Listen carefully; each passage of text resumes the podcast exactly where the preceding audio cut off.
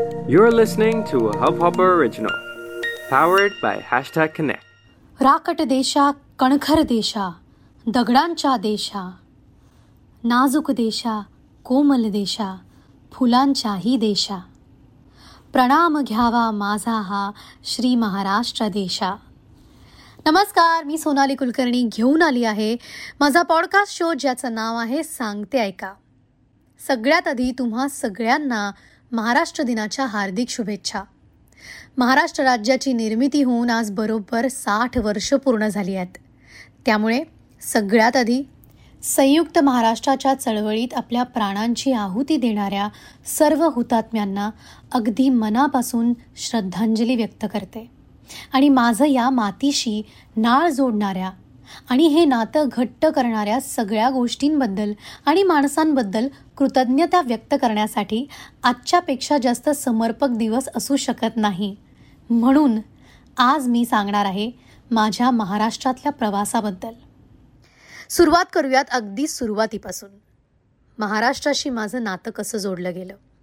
माझी आई पंजाबी. खूप लोकांना माहिती असेल तिचा जन्म अमृतसरचा ती वाढली अमृतसरमध्ये.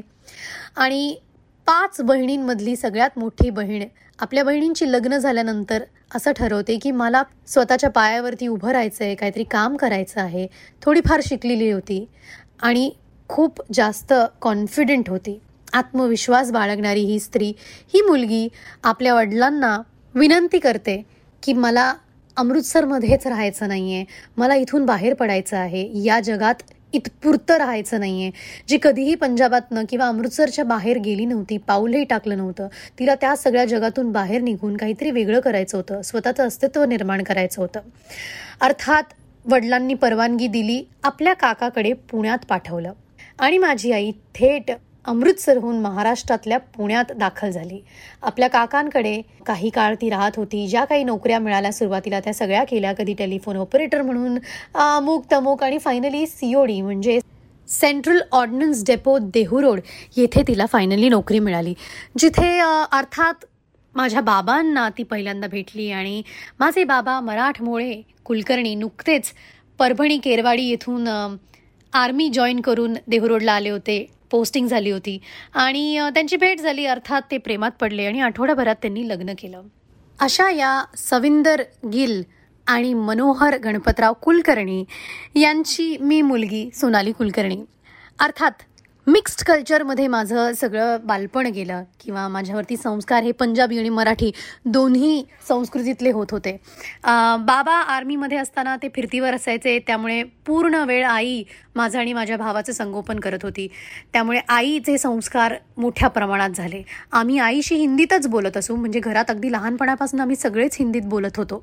आजी आजोबा आणि काका काकू यांच्या आत्या यांच्याबरोबरच आम्ही मराठीतनं संवाद साधायचो. आजी आजोबा काका काकू आत्या नुकतेच परभणीहून सगळेच पुण्यात देहरोडला शिफ्ट झाले होते. आणि या सगळ्यांना आम्ही सगळेच जवळपास राहायचो. त्यामुळे या सगळ्यांबरोबर संवाद साधताना अर्थात मराठीतनं बोललं जायचं. पण घरात आम्ही आईशी आणि मी माझा भाऊ आम्ही मुळातच हिंदीत बोलत असो. त्यामुळे कुठेतरी मराठीचे संस्कार हे कमी झाले होते माझ्यावर. पण आजी आजोबा या दोघांबरोबर खूप वेळ मी घालवला. त्यामुळे त्यांच्याकडनं जे काही थोडंफार मराठी बोलायला शिकले ते त्यांच्याकडनं शिकले. जे काही संस्कार झाले लहानपणी ते सगळे त्यांच्याकडनं झाले. म्हणजे आजीकडनं मी रांगोळी कशी काढायची तुळशीची पूजा सकाळ संध्याकाळ दिवा लावताना शुभम करोती म्हणणे किंवा माझे आजोबा पूजा सांगायचे त्यामुळे त्यांच्याबरोबर वेगवेगळ्या उत्सवांमध्ये वेगवेगळ्या सणांमध्ये आरती किंवा पूजा त्यांच्याकडनं ऐकलेली आहे. त्यामुळे लहानपणापासून त्यांचे सूर त्यांची पूजा त्यांची आरती त्यांचा आवाज त्यांची भाषा कानावर पडल्यामुळे ते संस्कार झाले. गणपतीमध्ये गणपतीच्या आरत्या असू देत किंवा नवरात्रीत देवीची आरती असू दे अशा पद्धतीने थोडाफार मराठमोळा जे काय वातावरण निर्माण झालं होतं ते त्यांच्यामुळे झालं होतं. पुन्हा शाळेत देखील मला मराठी विषय नव्हता कारण मी आर्मी स्कूलमध्ये वाढली आहे. मी माझा भाऊ Kendriya Vidyalaya number one Dehu road येथे. आर्मी स्कूलमध्ये कुठल्याही रिजनल भाषा शिकवल्या जात नाहीत कारण मुलं ही ट्रान्सफर होत राहतात. त्यामुळे एका स्टेटमधनं एका राज्यातनं दुसऱ्या राज्यात गेल्यानंतर तिथली भाषा अडॅप्ट करणं हे खूप अवघड होऊन जातं. त्यामुळे संपूर्ण सिलेबसमध्ये देशभरात C B S E board असेल किंवा I C S E board असेल तिथे मराठी किंवा एनी स्टेट लँग्वेजेस कधीच शिकवल्या जात नाहीत. केवळ हिंदी आणि वाईडली स्पोकन इंग्लिश या दोन लँग्वेजेस असतात. त्यामुळे माझं मराठीत शिक्षण झालेलं नाही. मराठी भाषा मी शिकलेले नाही. पण लाईक आय सेड आजी आजोबांकडनं काका काकूंकडनं हे संस्कार होत होते. लहानपणापासूनच सगळ्या राज्यांमधल्या लोकांबरोबर मुलामुलींबरोबर वाढल्यामुळे एक साधारण नॅशनल इंटिग्रेशनची सवय अगदी लहानपणापासूनच झाली होती. पण मराठी महाराष्ट्राची माझी नाळ जोडली गेली ते गणेश उत्सवांच्या निमित्ताने. गणेश उत्सवमध्ये असल्या असणाऱ्या लहानपणी मी सगळ्याच कार्यक्रमांमध्ये भाग घ्यायचे आणि तिथून हळूहळू हळू मराठी गाणी असतील मराठी चित्रपट असतील मराठी संस्कृती असेल मराठी इतिहास असेल तो थोडा थोडा कळायला लागला. रमाबाई पेशवेंची व्यक्तिरेखा मी साकारली होती पुणे फेस्टिवलमध्ये दहा बारा वर्षांची असताना. त्यामुळे तेव्हा पहिल्यांदा नऊवारी नेसली होती किंवा तेव्हा एकदा शाळेत असताना मी लावणी देखील सादर केली होती. फार शब्द आणि बोल कळायचे नाही अर्थ कळायचा नाही पण नाच कळायचा. त्यामुळे मी लहानपणी काही लावण्याही परफॉर्म केल्या आहेत. पण खऱ्या अर्थाने महाराष्ट्राची संस्कृती आणि महाराष्ट्राची लोकधारा ही मला कळली नटरंग या चित्रपटाच्या निमित्ताने. तोपर्यंत तमाशा म्हणजे केवळ लावणी एवढंच माहिती होतं. गण गवळण बतावणी सवाल जवाब आणि मग लावणीतले सगळे प्रकार हे सगळे मला नटरंगच्या निमित्ताने कळले आणि महाराष्ट्राची लोकधारा ही माझ्यासमोर माझ्यासाठी इंट्रोड्यूस झाली. माझ्याचबरोबर अनेक तरुण मंडळी ही तेव्हा लावण्या आयपॉडवर किंवा आयपॅडवर किंवा आयफोन्सवर ऐकायला लागले. आणि कुठेतरी माझं महाराष्ट्राची महाराष्ट्राच्या लोकधारेशी महाराष्ट्राच्या कलेशी नातं जोडायला सुरुवात झाली. पहिल्याच माझ्या मालिकेमध्ये जेव्हा मी ऑडिशन्स देत होते तेव्हा तर खरं ठरवलं नव्हतं की मी कुठल्या माध्यमातून काम करीन. कारण भाषा ही हिंदी किंवा बॉलिवूड फिल्म्स यांचा खूप मोठा प्रभाव माझ्यावर होता. त्यामुळे ते डोळ्यासमोर होतंच. पण मराठी मालिकेच्या ऑडिशनसाठी मी एकदा पोहोचले आणि डान्स ओरिएंटेड भूमिका होती म्हणून मला वाटलं की कदाचित मला स्कोप आहे. एक पान वाचायला मला अजूनही आठवते मला अर्धा पाऊण तास लागला होता.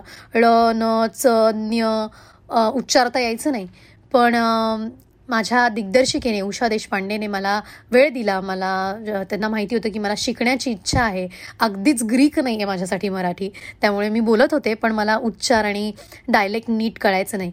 पण त्यांनी मला सहकार्य केलं. माझं माझं सिलेक्शन झालं.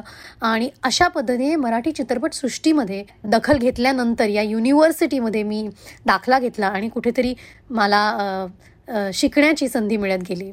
पहिल्याच माझ्या मालिकेमध्ये मी विक्रम गोखले थेट यांच्याकडनं मराठीचे आणि अभिनयाचे धडे घेत होते. वर्तमानपत्र वाचायचंय पुस्तक वाचायचंय सीन्स डायलॉग्स ह्या सगळ्या प्रॅक्टिसेस ते माझ्याकडनं करून घ्यायला लागले. आणि माझी इथे सुरुवात झाली शिकण्याची. तर पुढे मकरंद नासपुरे यांच्याकडनं गाढवाचं लग्नामध्ये काम करताना बरंच काही शिकले. पुढे मग बकुळा नामदेव घोटाळ्याच्या निमित्ताने मराठी भाषेच्या वेगवेगळ्या डायलेक्ट्स कळायला लागल्या. वाई साताराची भाषा वेगळी किंवा खानदेशची भाषा वेगळी. मराठवाड्याची वेगळी नागपूरची विदर्भातली वेगळी पुण्याची वेगळी ऐरणी वेगळी मुंबईची भाषा वेगळी. स असं हळूहळू मरा मराठी भाषा ही कशी बदलत जाते प्रांतात गेल्यानंतर तिथल्या डायलेक्ट्स कशा बदलत जातात ह्या गोष्टी हळूहळू कळायला लागल्या. आणि पहिल्यांदाच मी बकुळा नामदेव घोटाळ्याच्या निमित्ताने डबिंगही केलं. मराठी भाषेतनं याचा मला खूप अभिमान आहे. हळूहळू अर्थात मी जसं चित्रपटसृष्टीमध्ये काम करत गेले तशी तशी मी शिकत गेले अनेक कलाकारांकडनं अनेक दिग्दर्शकांकडनं. पण इतिहासा विषयी आपल्या मराठमोळ्या. जेव्हा मी रमा माधवमध्ये किंवा अजिंठामध्ये किंवा आत्ता हिरकणीमध्ये काम केलं तेव्हा जवळून याचा अभ्यास करण्याची संधी मिळाली. त्यामुळे खऱ्या अर्थाने मराठी चित्रपटसृष्टी ही माझ्यासाठी एक विद्यापीठ आहे. महाराष्ट्राचा इतिहास महाराष्ट्राची संस्कृती महाराष्ट्राची कला हे सगळं मला इथे आल्यानंतर कळलं. त्याचबरोबरीने नटरंगच्या निमित्ताने जेव्हा मी महाराष्ट्रभर फिरत होते तेव्हा खऱ्या अर्थाने मराठी माणसांशी जोडली गेले.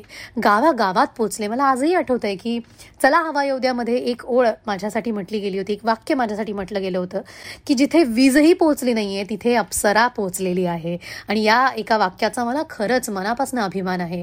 छोट्या छोट्या खेड्या गावांमध्ये मोठमोठ्या शहरांमध्ये महाराष्ट्रभरात मला जाण्याची संधी मिळाली या कार्यक्रमाच्या निमित्ताने. अप्सरा आली किंवा माझ्या गाण्यांचे परफॉर्मन्सेस मी महाराष्ट्रभर केले. आणि कानाकोपऱ्यापर्यंत पोहोचून तिथली संस्कृती तिथलं खाणं पिणं तिथली माणसं तिथला इतिहास हे सगळं बघण्याची संधी मिळाली. अजिंठा वेरूळपासनं जळगावपर्यंत जळगावपासनं नागपूर अमरावती कोकणात राग रत्नागिरी दापोली तुम्ही म्हणू नका अशा सगळ्या ठिकाणी मी गेलेली आहे. सेलू जिथे इनफॅक्ट मी माझ्या बाबांच्या जन्मभूमीत सुद्धा गेलेत आणि ते ते निमित्त होतं. केरवाडी या गावाने माझा सत्कार सोहळा ठेवला होता आणि माझा सन्मान करण्यासाठी माझ्या बाबांचा सन्मान करण्यासाठी आम्हाला तिथे निमंत्रित केलं होतं. आणि त्या निमित्ताने माझ्या बाबांची जन्मभूमी मला पाहता आली. फक्त पाहता आली नाही तर तिथल्या लोकांबरोबर संवाद साधता आला. फक्त संवादच साधता आला नाही तर त्यांनी माझा सत्कारही केला. या बाबतीत मी कायमच मराठी कलासृष्टीची ऋणी असेल आणि अर्थात या माझ्या संपूर्ण महाराष्ट्राची जी नाळ जोडली गेली ती अनेक कलाकारांमुळे अनेक लोकांमुळे ज्यांच्या ज्यांच्याबरोबर मी काम केलं त्यांच्यामुळे. नाधो महानोर असतील डॉक्टर आनंद यादव असतील हे साहित्यकार कवी लेखक त्यांच्यापर्यंत पोचता आलं त्यांचे अनुभव त्यांच्या कामापर्यंत पोचता आलं त्यांच्याकडनं शिकता आलं.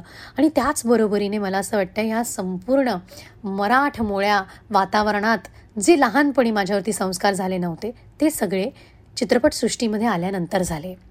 जी मुलगी एक पान वाचायला अर्धा पाऊण तास लावायची. ती मुलगी चित्रपटसृष्टीमध्ये आल्यानंतर स्वतःचं मराठी भाषेतून कॉलम लिहायला लागली आणि याविषयी मला नितांत अभिमान वाटतो स्वतःबद्दलचा. पण त्यासाठी अर्थातच ज्या ज्या लोकांनी मला खूप शिकवलं आहे त्या सगळ्यांची मी आज या निमित्ताने आभार मानू इच्छित आहे त्या सगळ्यांचे आभार मानू इच्छित आहे. पण त्याचबरोबरीने मला असं वाटते शिकण्याची जर इच्छा असेल तर निश्चितच माणूस कधीही कुठल्याही वयात शिकू शकतो. आणि आत्ता मला असं वाटतं की मला शिकण्याची पुरेपूर संधी मिळते हल्ली मी मराठी पुस्तकं वाचते आहे मोठमोठ्या जड कादंबऱ्यासुद्धा वाचते आणि मजा येते. मला असं वाटतं आता कुठेतरी हा प्रवास सुरू झालेला आहे. महाराष्ट्राशी जोडली गेलेली ही नाळ आणखी घट्ट होणार आहे. हे ऋणानुबंध कायम असेच राहतील कायम असे टिकून राहतील याची मला खात्री आहे. आणि या निमित्ताने महाराष्ट्रभरातील सर्व रसिक प्रेक्षकांना पुन्हा एकदा अतिशय मनापासनं धन्यवाद. आणि अर्थातच पुन्हा एकदा तुम्हा सगळ्यांना महाराष्ट्र दिनाच्या हार्दिक शुभेच्छा. माझ्यासाठी महाराष्ट्र हे माझी जन्मभूमी आणि कर्मभूमी तर आहेच पण त्याचबरोबरीने एक मोठं विद्यापीठ आहे. या जन्मभूमीला या कर्मभूमीला माझा सलाम. मंगल देशा पवित्र देशा महाराष्ट्र देशा. प्रणाम घ्यावा माझा हा श्री महाराष्ट्र देशा. जय महाराष्ट्र.